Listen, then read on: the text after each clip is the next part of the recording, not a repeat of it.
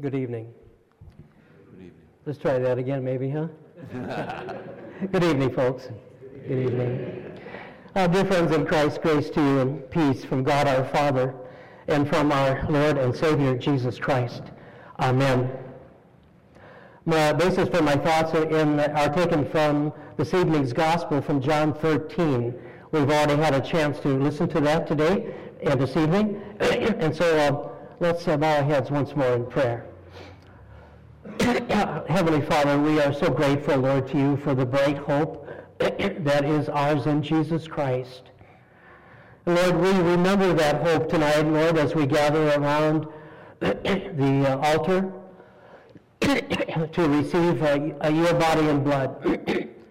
Lord, we come brokenhearted at our own sin, brokenhearted, of course, for the tragic uh, news and in the Youthy family, and we ask Heavenly Father that you would surround us all, every one of us, with your hope and with your promise that you are with us always to the close of the age.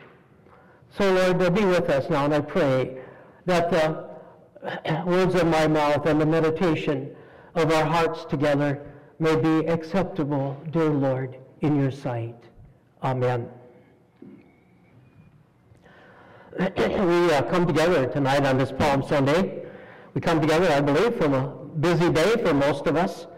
we come uh, tonight uh, together from the marketplace, the school place, the workplace, the home place. We are here tonight to pause from the busyness of our lives, uh, to be refreshed and renewed in body and spirit. For some reason, Maundy Thursday has always reminded me a little bit about Christmas Eve.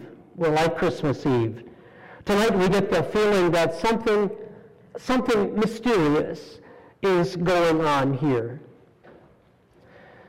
Something is happening that is greater than our poor minds to fully comprehend uh, and to understand. In a stable in Bethlehem or an upper room in Jerusalem. Faithful hearts will know that what is happening here is more than some cute fictional story. This is the unfolding drama of God's, of God's eternal plan to bring salvation to the world. It is good that we are here tonight, for it is truly the story of our own lifeblood. This is a night for foot washing, the night of a new sacred meal. It is the night as well of betrayal, the night of arrest, and the night of, of uh, denial. Things will happen quickly now. On from the upper room to the garden, on to Caiaphas, on to the Sanhedrin, on to Pilate, on to the uh, whipping post, and on to Calvary. With every step that Jesus takes, the road becomes more bitter. But why? But why? John chapter 13, verse 1 gives us an answer, gives us a clue as to why this, uh, the, the, the, Last Supper and the words and the, uh, the suffering of Jesus to come. Why are they so important? Listen again to John chapter 13, verse 1. now before the feast of the Passover, when Jesus knew that his hour had come to depart out of this world uh, uh, to the Father, having loved his own who were in the world, he loved them to the end. He loved them to the end. I see we got some kids are taking, uh, making notes tonight, so I'm going to give you three points. Write them down and uh, tell, tell Kurt it's okay, okay? All right. First word, write it down, is the word departure. We notice, first of all, that Jesus uh, speaks of his departure out of this world. The word departure is based on that same word that comes out of the Old Testament, the word exodus. Jesus is then about to make his exodus out of this world. Moses gathered his people around. Uh, he was, for he was about to uh, deliver them out of Egypt. And so he was collecting them, gathering together so that as a, as a family, they could be uh, taken out of bondage to a new life. But on the night of this great departure, people were to celebrate the first Passover, a simple little meal that would forever remind them of God's great escape plan, his saving story, rescuing them from bondage. So Jesus said in verse 1 that the time of his departure had come. Now is the time when Jesus, the new Moses, will lead his people out of bondage, out of bondage to sin and death and the power of the devil in our lives. Because of Jesus Christ, we are we too are led to a new heavenly home, a new promised land yet to come.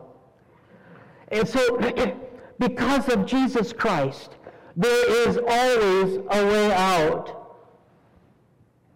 There is always a way open. No situation in your life tonight is so desperate that God cannot touch you and minister to you and bring you blessing.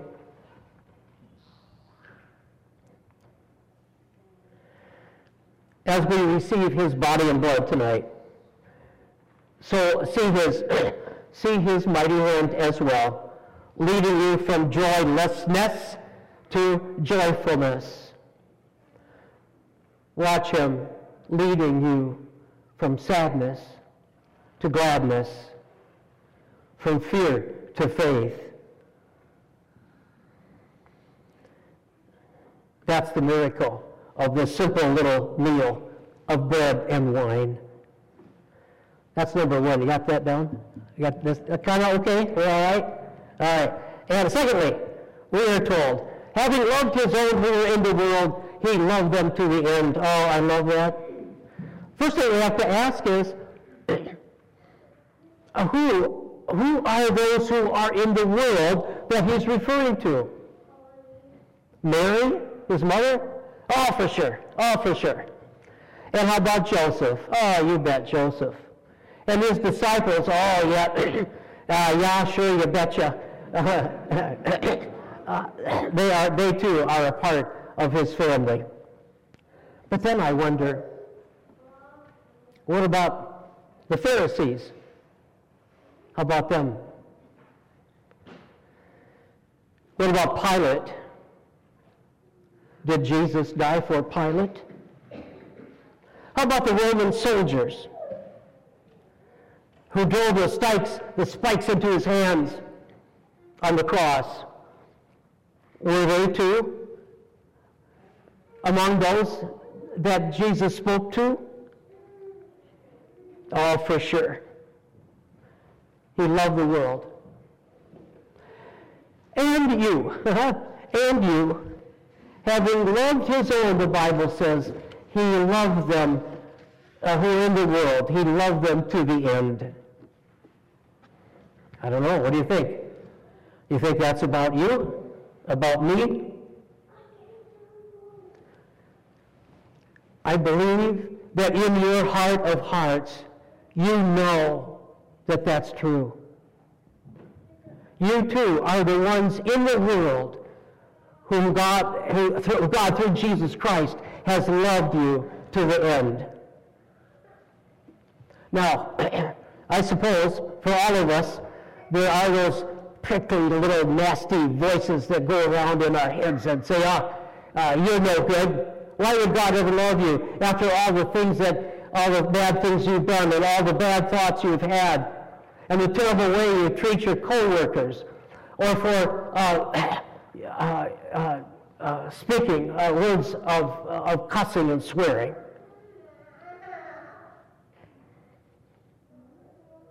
How could God love you? For God so loved the world. And having loved his own, he loved them to the end. Oh, wow. I tell you, folks, that is our greatest hope.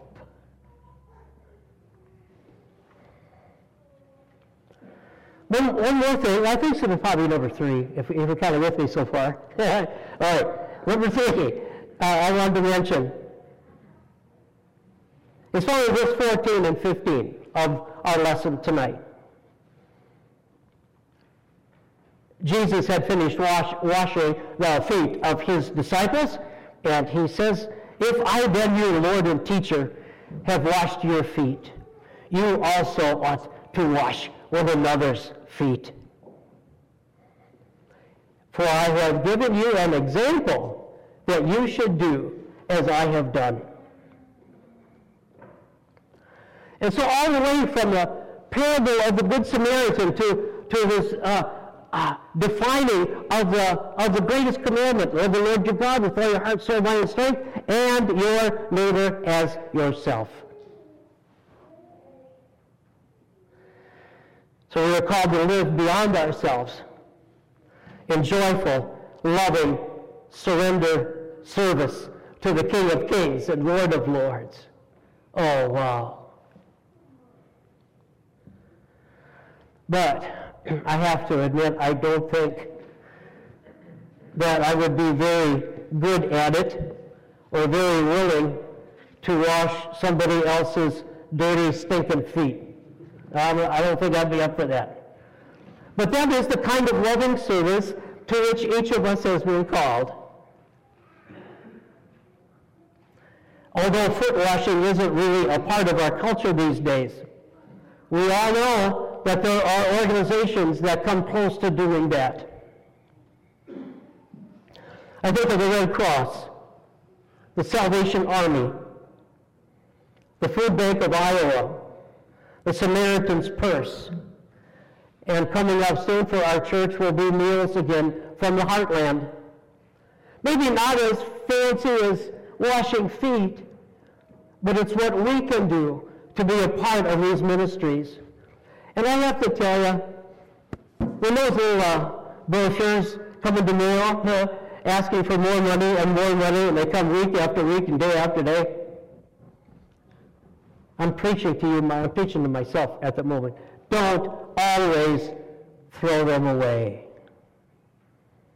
Pick out one or two or three or more and share a little bit, give a little bit to the food bank or whatever else that you feel some affinity to, uh, towards. Maybe as we give a little something, this can also be our way of washing the feet of others. God's word tonight, the washing of feet, grabs our heart and it calls us to loving, joyful service to those around us. I want to uh, with you another story. Yeah, Kurt, you tell me we don't have to write the story down. That's okay. uh, back in 1941, as uh, World War II was kind of getting into full swing, at the Auschwitz concentration camp, there was a Catholic father by the name of Maximilian Kolbe, who was imprisoned by the Gestapo because uh, the father had uh, preached against uh, Nazism. There was a rule in the camp that if there was an escape, ten others would have to die. Since in, uh, and then uh, there was an, uh, they, they all got together for like a roll call in the morning, and they noticed that one uh, one of the prisoners had, was not there and probably had escaped. And so the Gestapo guard uh, said, uh, okay, because of this, 10 of you have to die. And so they were selected at random.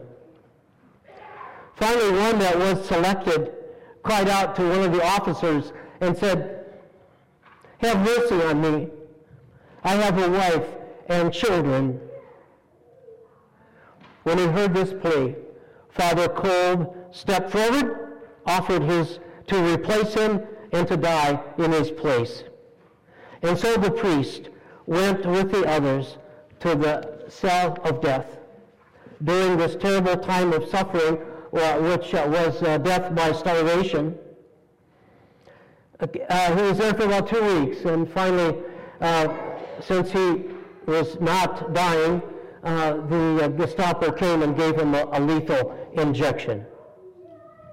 He died August 14th, 1941. And now we are told that the family gathers together every August 14th in remembrance of the man who gave his life for their father.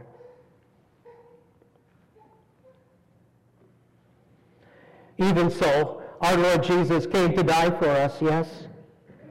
He died in our place, bearing in his body the marks of the, of the punishment that we deserve. Oh, yes. Oh, yes. Having loved his own who were in the world, he loved them to the end. Oh, such love.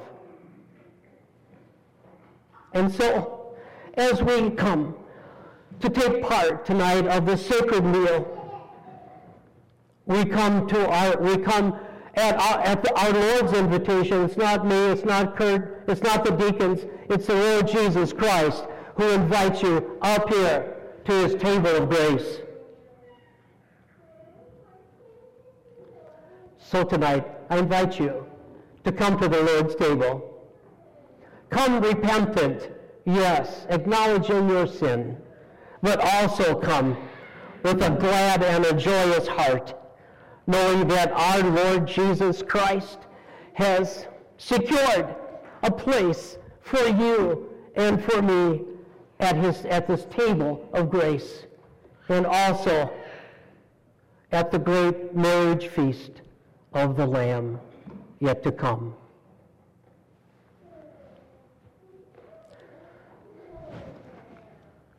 And now may the grace of our Lord Jesus Christ and the love of God and the communion of the Holy Spirit be with you all. Amen. Thank you. And we're anxious to hear from our quartet tonight. Quartet, is it plus one? Yeah, right, let's do it.